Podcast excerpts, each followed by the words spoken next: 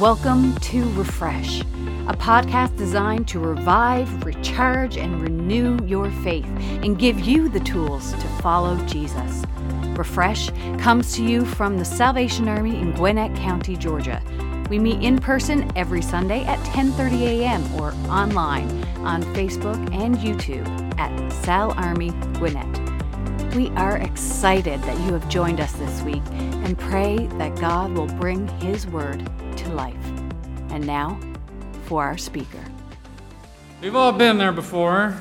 We've all been in this position. We've all have been in these shoes. You see, we're all, from time to time, are running a little late for work, for school, for a, to a meeting, to a job interview, to uh, fill in the blank, and you already know by the time you're getting ready that you are going to be late. And so we get in the car and we begin trying to make up the time that we have lost. And then when we're not paying attention to the speed limits or to our speedometer, then it happens.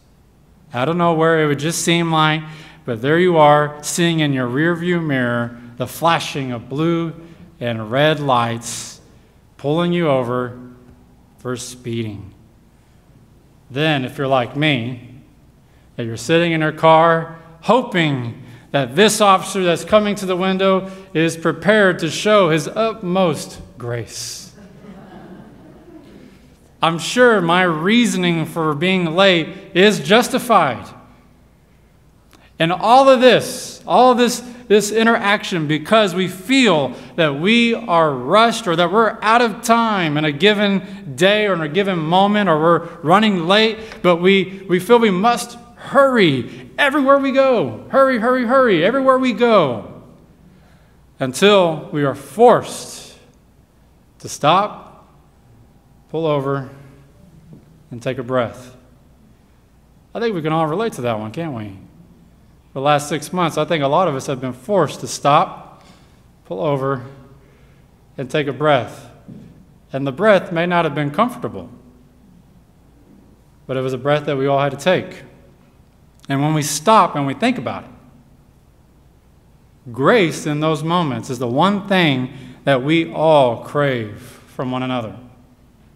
I don't know, I've seen it. I saw grace. I saw business meetings happening over Zoom with kids in the background climbing things up, you know. Uh, or a business meeting with the, the guy in a suit and a tie until their kid runs up and he stands up and he's in shorts, you know. And so it's just, grace was just had to be, we desire it. We were hoping for it in this time. And the story of the prodigal son is one of the most famous stories all about grace.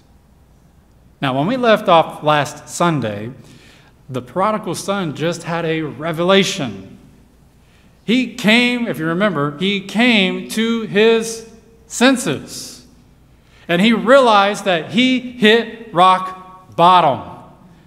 He was living with pigs, and he was eating food not worthy of human consumption, if you remember. And then he was filled with guilt and shame. And if you remember when we ended the story, he picked himself up from that dirty place. And then he started the journey home with one thought on his mind. I'm sure it would be on mine if I was in that position walking home. What will Father do when I get home? Now, let us not forget that the story of the prodigal son is just that it's a story, which means that Jesus is telling it to a crowd. And that this crowd, if you remember, was diverse from people who were really good, I mean, really good at keeping the law, and then those who were also equally professional at breaking the law and not keeping to it and not doing what they're supposed to be doing. And then also in this crowd, among the people that were listening to this story, are also the enforcers of the law, the Pharisees, the ones who were really listening to the story for judgment sake. And it's at this point in the story, right now, that the Pharisees are leaning in and they're paying very close attention. They want to know what the Son is going to do because they already know what the Son should do. You see, there is actually a scripture in Leviticus that they, the Pharisees, are hoping that will make an appearance in this story on that day. In fact, they're counting on it. And they're going to judge Jesus as an actual rabbi on the moment if this scripture decides to make a, an appearance or if they're going to give him a little bit of credit on the street. And the scripture they're hoping for is actually found in Leviticus chapter 6. And it says this The Lord said to Moses, If anyone sins and is unfaithful to the Lord by deceiving a neighbor about something entrusted to them, or left in their care, or about something stolen, or if they cheat their neighbor, or if they find lost property and lie about it, or if they swear, swear forcefully about any such sin that people may commit when they sin in. Any of these ways and realize that their guilt, they must return what they have stolen or taken by extortion or what was entrusted to them or the lost property that they found or whatever it was that they swore falsely about, they must make restitution in full. Add a fifth of the value to it and give it all to the owner on that day that they present their guilt offering. According to this scripture that the, the Pharisees would have known by heart, would have expected to hear in this story, according to this, a person who has stolen or taken what is not theirs, who has done incorrect to a person, they would have to return that thing with interest. 5% is what it says. The fifth had to be added as a guilt offering. This, in their eyes, is the only way that reconciliation can take place according to the law. Now, Jesus is already on thin ice with the Pharisees. You see, they, they watched him eat with tax collectors, the scum of the earth, the dirtiest of them all. Watched them eat. And according to the law, the tax collectors should return all the money that they stole from each person that it belongs to with interest. But Jesus wasn't demanding that the tax collectors repay their debt. Instead, he had dinner with them. He invited them to the table. Now, to the Pharisees, it would appear that Jesus wasn't taking their sins seriously.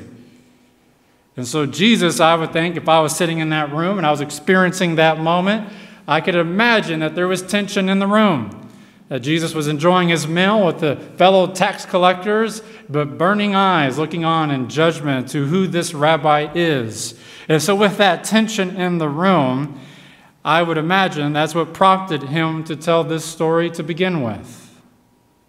And the whole story up to this point has only been the setup for this moment. And so the diverse crowd is waiting to hear how this story ends. And the Pharisees, oh, the Pharisees, they want the Son to give everything back to the Father with interests. After all, the Son disgraced the Father. In fact, the Father would be within his actual rights to not even accept the guilt offering from his Son and then remove him from the family. He's within his right to do that. It was the Son who left, not the Father. And the Pharisees represented a culture that, that, that said reconciliation can only come with repayment. And until repayment has been made, there is no fixing this. And Jesus, knowing that he had the intention of the crowd. Before he finishes the story, he says, he opens his mouth. Everyone's leaning in now, going, What is the son going to do? And he says, While the son was walking home, on his way home, long off, his father saw him. And he was filled with, with compassion for he ran to his son, he threw his arms around him, and he kissed him. And the son said to him, Father, I have sinned against heaven and against you. I am no longer worthy to be called your son. Now, this is right here is the part where the Pharisees, their jaws are dropping to how this story is being told. Could this actually be what Jesus is trying to say? That the son should have been given a guilt offering to his father that the village should have performed a Jewish ceremony called, now work with me, I don't speak Hebrew because the commissioner correct me, uh, but it's Kezashah, I'm going to go with that, Kezashah, where they actually, the, the ceremony is that they break a large pot in front of the son and then they yell, You are now cut off from your people.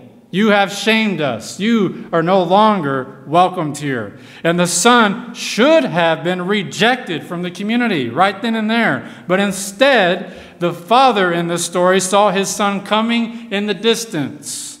And then he began to run.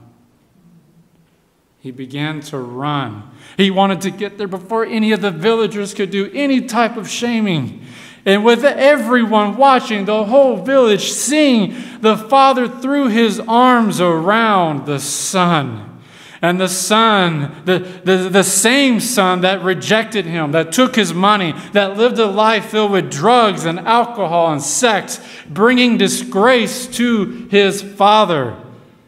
And he is now, at the moment, face to face with his father, face to face with him. And his father begins to cry, and they wrap, they wrap his arms around tightly his son. And he says, and he tells every he tells his son, Give me your shame, give me your guilt, give me all of your sin. It is all being placed on the father right before the villager's eyes.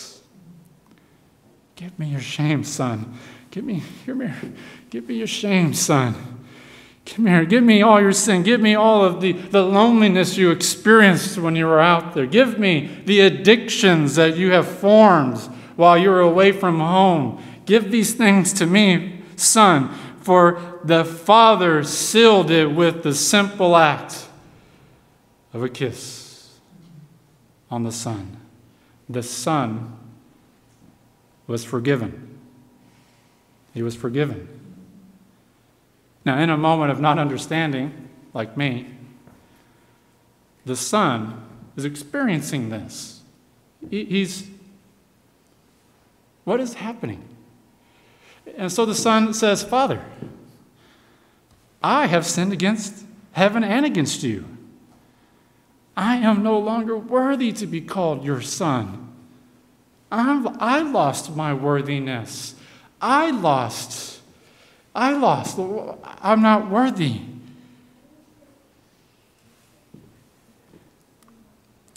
And the shame and the guilt will do that. It makes you doubt that if this is true at all. Is this real? Am I really forgiven? Can I actually really come home? And that right now, I'm going to tell you, is that when the Father embraced the Son in his arms and the forgiveness was given, the sin inside of us will say it is not real. It is only surface. You are truly still a bad person. But that's the sin lying to your soul. For this is not the way that God embraces us. And so sin never wants you to fully ever accept God's grace. Sin wants you to stay back right there in, in the messy pigs. That's where they that's where he wants you to be. And the father wasn't going to entertain these thoughts. No, no, no. When the son said that I'm not worthy to be your son, no. He said, Quick, Bring the best robe and put it on him now. Go get the family ring. I want that on his finger this moment. Son, you don't have any sandals on your feet. Go get the best sandal. The one, yes, yes, the one with, the, yeah, yeah, that one. Get that one for him. Put him on his feet now. You, oh, you, I have a job for you. I need you to go get the best and the biggest.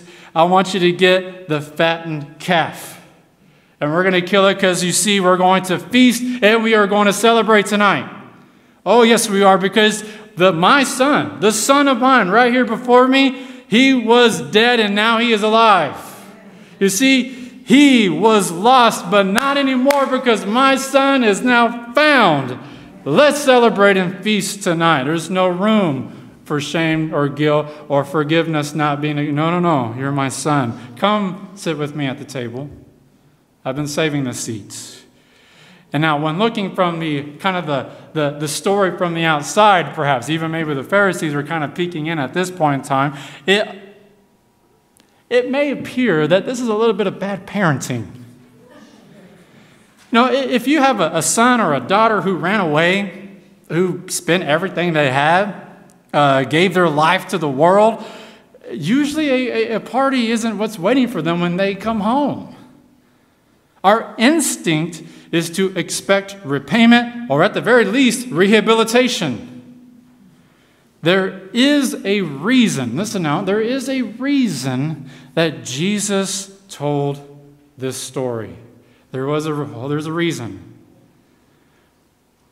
You see, there actually is, there, there actually is a father like the one in the story. He exists, He's real. There is a father who is willing to shame himself in order to save his children. And the storyteller knew this. He knew this. For the storyteller is the actual voice of that father. Jesus is waiting for us to get out from playing with the pigs. And He, right now, in this moment, is ready to run toward us. In fact, He's already got a head start. And He's ready to wrap us in His arms, and He's ready to never let us go all the shame, all the guilt, all the sin that is in us is now placed on him. He stands, Jesus stands before the heavens and the earth, and he declares loudly for all to hear that for my child was dead, but now he is alive. You see, you were, you were lost, but now you are found. He is screaming it aloud. This is my son. And then Jesus was just getting us ready. He was just priming us up. For a day was coming that all shame, all guilt, all sin was going to be placed on him. And in the place of shame, there will now be grace, making him, Jesus, the only person able to take away our shame, our guilt, our sin. He took it. Hmm. There's no greater feeling than being at home. Do you agree with that? There's something about being at home. You know? You just kind of feel comfortable. You kind of get into your, your favorite chair. You know you've got one. It's already been broken in. And it's actually calling out to you come, when you come home, right? Come in, come, come hither, come hither. Yes, yes. But there's no greater feeling than being at home because it is when you are at your most true self. I'm going to tell you that Jesus is ready to receive you with open arms, wide arms. Nick, I don't know, could you play something maybe for us? But you may think, here's the thing though, is that you may think just like the young son here, that you're just a little too dirty. You're actually just a little too messed up. You know. Now we're all, you know, we've heard this story before. We know we know where this is going. We know where this ends up. But the reality of our soul isn't found in a story, it's found within us. And now all of us, each of us, have to make that choice, that decision of wanting to come home. When the arms are waiting wide open and He's calling for you. And I have always found that the number one reason why we are always hesitant to take the first step, to actually make that journey home, is because we feel there's not going to be a good reception on the other end. I'm here to tell you this morning that I assure you, He has seen it all. And He's waiting on the porch. And He's waiting for that moment. Just so that way in the distance, there He is.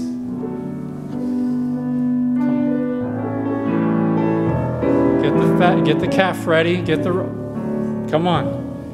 And I assure you that Jesus told this story for those people on that day so that each of us can experience a homecoming. We've kind of experienced that today, haven't we? A homecoming into this place.